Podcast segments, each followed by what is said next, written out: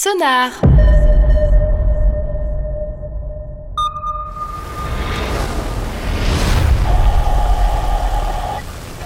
Poste central, équipe intérieure, adjudant, venez de vous parler. Mon colonel, couronne d'Epine Sauvé, je répète, couronne d'Epine Sauvé. Maintenant, les gars du ministère nous disent quoi sauver en priorité. Parlez. Ok, adjudant, grouillez-vous parce que le plafond va finir par vous tomber dessus. Je répète, l'effondrement du plafond est imminent. Terminé. Effondrement imminent reçu, on fait plus vite et je fais pas tout le monde, mon colonel. Terminé. Autour, ça se passe comment, les beffrois Parlez. J'ai affronté le diable en enfer, mon colonel. On sait pas si une goutte arrive au but. On a l'impression que ça continue à progresser vers nous. Et nous, euh, ça va bien, merci. On a un peu chaud, mais ça va. Très heureux pour vous, caporal. Suivez les consignes, on est en train de mettre le paquet, il n'y a aucune raison qu'on n'y arrive pas. Terminé. Allez, j'affaudage, faut vraiment nous le refroidir. On met le paquet, mon colonel. Toutes les lampes sont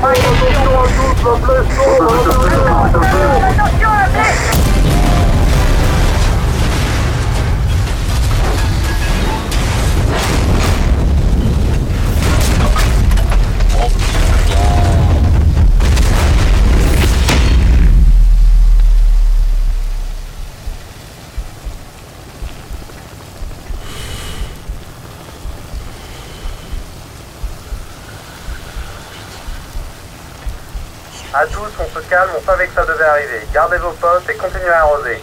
Intérieur au rapport, pas de bobo Les gars du trésor, je répète, répondez.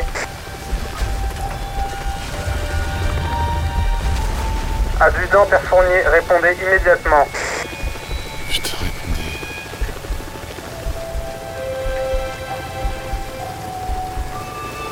Pas ça, pas ça, putain. Intérieur, ici le général Gontier. Répondez. L'équipe de la salle du trésor, bon sang. V intérieur. Ici l'équipe intérieure. Je répète, aucun souci pour nous. Putain, ça fait du bien de vous entendre, les gars. Tout le monde va bien. Je répète, aucun souci pour nous. Vous pourriez répondre plus vite, mais très heureux de vous entendre, les gars. Ok, alors tout le monde, on continue à arroser, on en a pour des heures. Alors on reste concentré pour éviter que toute la cathédrale ne suive pas le même chemin que la flèche. Allez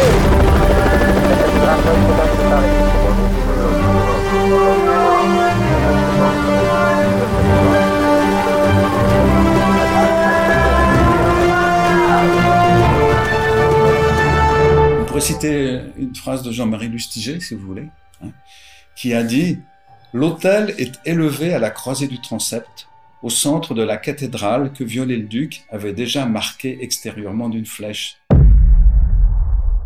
Que reste-t-il de la flèche de Viollet-le-Duc Alors déjà, il reste bien sûr les statues des apôtres qui ont été démontées quelques jours avant l'incendie. Ensuite, il nous reste tous les documents de travaux, puisque au 19e siècle, on répertoriait, on archivait tout. Il nous reste également des maquettes. Il existe plusieurs maquettes de la charpente de la flèche qui euh, ont été réalisées par euh, le, maître charpentier de, de Viollet-le-Duc. C'est la flèche mais en miniature, quoi. Donc c'est un document qui est extrêmement précieux. Cette flèche, c'était un lieu de vie très particulier, puisqu'évidemment assez difficile d'accès, mais c'était un lieu de vie déjà pour les personnes qui en prenaient soin, qui l'entretenaient, c'est-à-dire les plombiers, les charpentiers, les architectes. C'était un lieu de vie aussi pour l'horloger qui s'occupait de l'horloge qui se trouvait à sa base. Lorsque la flèche fut conçue, elle fut conçue pour accueillir des curieux, puisque euh, Viollet-le-Duc parle de l'escalier en colimaçon qui monte au sommet de cette flèche. Et il dit que, eh bien, cet escalier pourra être accessible aux personnes qui le souhaitent, en précisant toutefois qu'il ne sera probablement pas accessible aux dames en raison de la mode qui leur imposait des robes beaucoup trop larges pour euh, l'étroitesse de l'escalier. il y avait cette foule. euh, cette foule immense des gens qui venaient, euh, qui étaient 30-35 000 en moyenne par jour, chaque jour de l'année. Mais les jours de grande affluence, on pouvait atteindre sans doute 100 000 personnes dans la cathédrale. Et donc il y a en bas un brouhaha, un cheminement euh, ininterrompu de gens qui circulent. Tout ça, c'est- normal en fait. Euh, c'est mettez, euh, mettez des milliers de personnes à un endroit, ça fait du bruit, c'est normal, c'est la vie, c'est bien. Les touristes qui venaient de tous les coins du monde et avec une idée de Notre-Dame. L'objectif, c'est que l'édifice, il résonne avec l'homme. Alors, il est fait pour, pour une chose, et la raison d'être, en fait, la liturgie est la raison d'être de, de cette église. Elle est faite pour la liturgie. Elle est vraiment faite pour ça. Au Moyen Âge, elle était faite pour une liturgie qui n'était pas séparée des autres fonctions sociales et ecclésiales. La cathédrale médiévale, elle était située donc sur une île, comme toujours, comme aujourd'hui, mais juste à côté, qu'est-ce qu'il y avait? Il y avait l'Hôtel Dieu, la charité, l'accueil des pauvres. Il y avait le palais, le lieu de la justice. Et puis de l'autre côté, un peu plus loin, parce que les universitaires ont toujours bien aimé avoir un peu de distance, hein, mais il y avait l'université, c'est-à-dire le, dialogue entre la foi et la raison à l'époque. C'est-à-dire que la liturgie n'est pas à penser en dehors des grandes fonctions sociales, culturelles de l'humanité. Mais en fait, la liturgie, elle ne se comprend pas si l'homme euh, est pas considéré. On peut pas parler de, cet édifice sans parler de liturgie. On peut pas parler de liturgie euh, sans dire comment euh, la personne humaine résonne quand elle est en présence dans cet édifice. Et en fait, cette cathédrale, elle est, elle est complètement ouverte. Euh, quand on dit refaire à l'identique, il faut déjà en refaire un lieu ouvert, c'est fondamental, fondamental.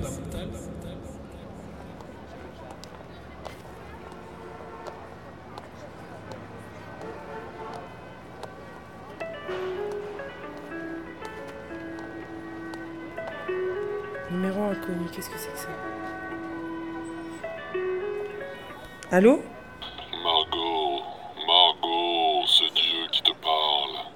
Tu as gravement péché. J'étais obligé de détruire ta cathédrale. T'es vraiment trop con.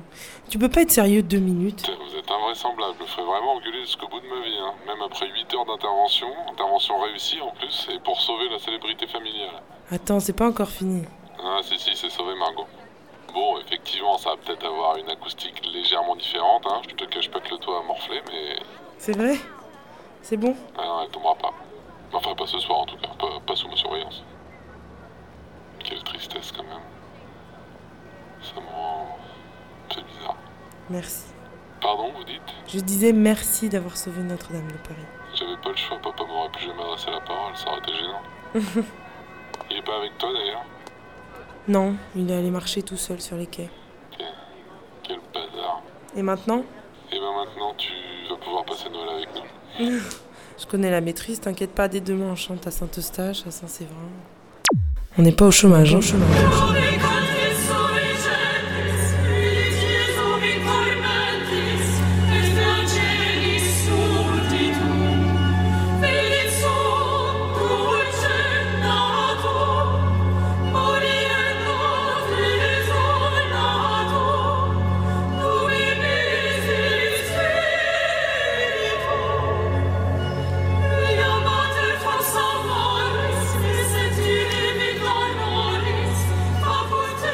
En, fait, on sait pas.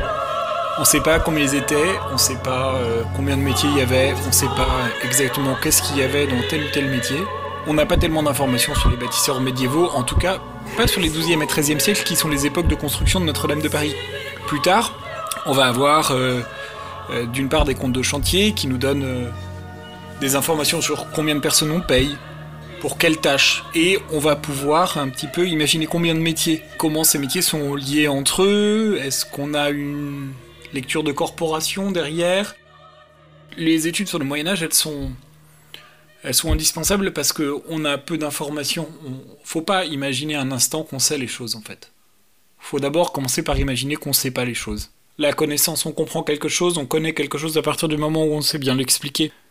Donc euh, si on sait pas euh, transmettre ce qu'on sait de la cathédrale, c'est qu'on n'en sait euh, finalement pas grand-chose. Les enfants ont été pour beaucoup très choqués par cet incendie. Pour eux, la maîtrise est comme une deuxième famille et la cathédrale était vraiment comme une deuxième maison. C'est pas qu'une question que vous êtes chez vous là-bas et que vous y êtes comme dans des pantoufles, pas du tout en fait. C'est que petit à petit, il y a un lien qui se tisse avec cette église, comme un lien se tisse avec une personne. Il y a une forme d'intimité. En fait, on connaît des, des, des traits de l'histoire de l'édifice comme on connaît les traits de personnalité d'une personne, d'un ami. Et, euh, et Notre-Dame est une amie. c'est un moment hors du temps pour moi quand on est dans Notre-Dame de Paris. C'est et c'est un moment de communion incroyable pour faire pour pour pour nous musiciens et qui je pense est évidemment euh, dû au fait que c'est un moment de, de communion et de prière pour euh, pour les fidèles, mais euh, mais la musique qui se qui se crée et qui se fait euh, à l'intérieur de Notre-Dame, elle elle reste pour moi euh, à jamais très très très présente, très forte et euh, jamais je, je, jamais je m'étais imaginé que j'aurais la chance de connaître à ce point ce lieu et d'en être si familière. Je m'étais toujours dit que j'aimais l'extérieur de Notre-Dame parce que je connaissais pas assez l'intérieur. Et maintenant, qu'est-ce que je donnerais pour pouvoir euh, repasser dans le cœur et m'asseoir dans les stalles? Et euh, voilà. Alors, avant de rentrer à la maîtrise, euh, j'y allais assez peu et à chaque fois j'étais absolument terrifié par le, le monde, le, gigantisme. Et puis ça a complètement, évidemment, ça, ça s'est totalement retourné depuis que j'y suis. Et c'est la force d'un bâtiment comme ça qui, en, en quelques mois, vous, ça grippe complètement. Vous, vous, vous avez l'impression d'être fusionné avec les murs, quoi. Donc je sais pas de, de, quoi ça retourne, je sais pas d'où ça vient, mais il euh, y a une force assez, euh, même pour des non-croyants, euh, de, se sentir chez soi, alors qu'en alors fait c'est ouvert, ouvert au monde entier, il y a des millions de gens qui y passent, mais il y a un truc qui se développe qui est assez, qui est assez prenant. Quoi.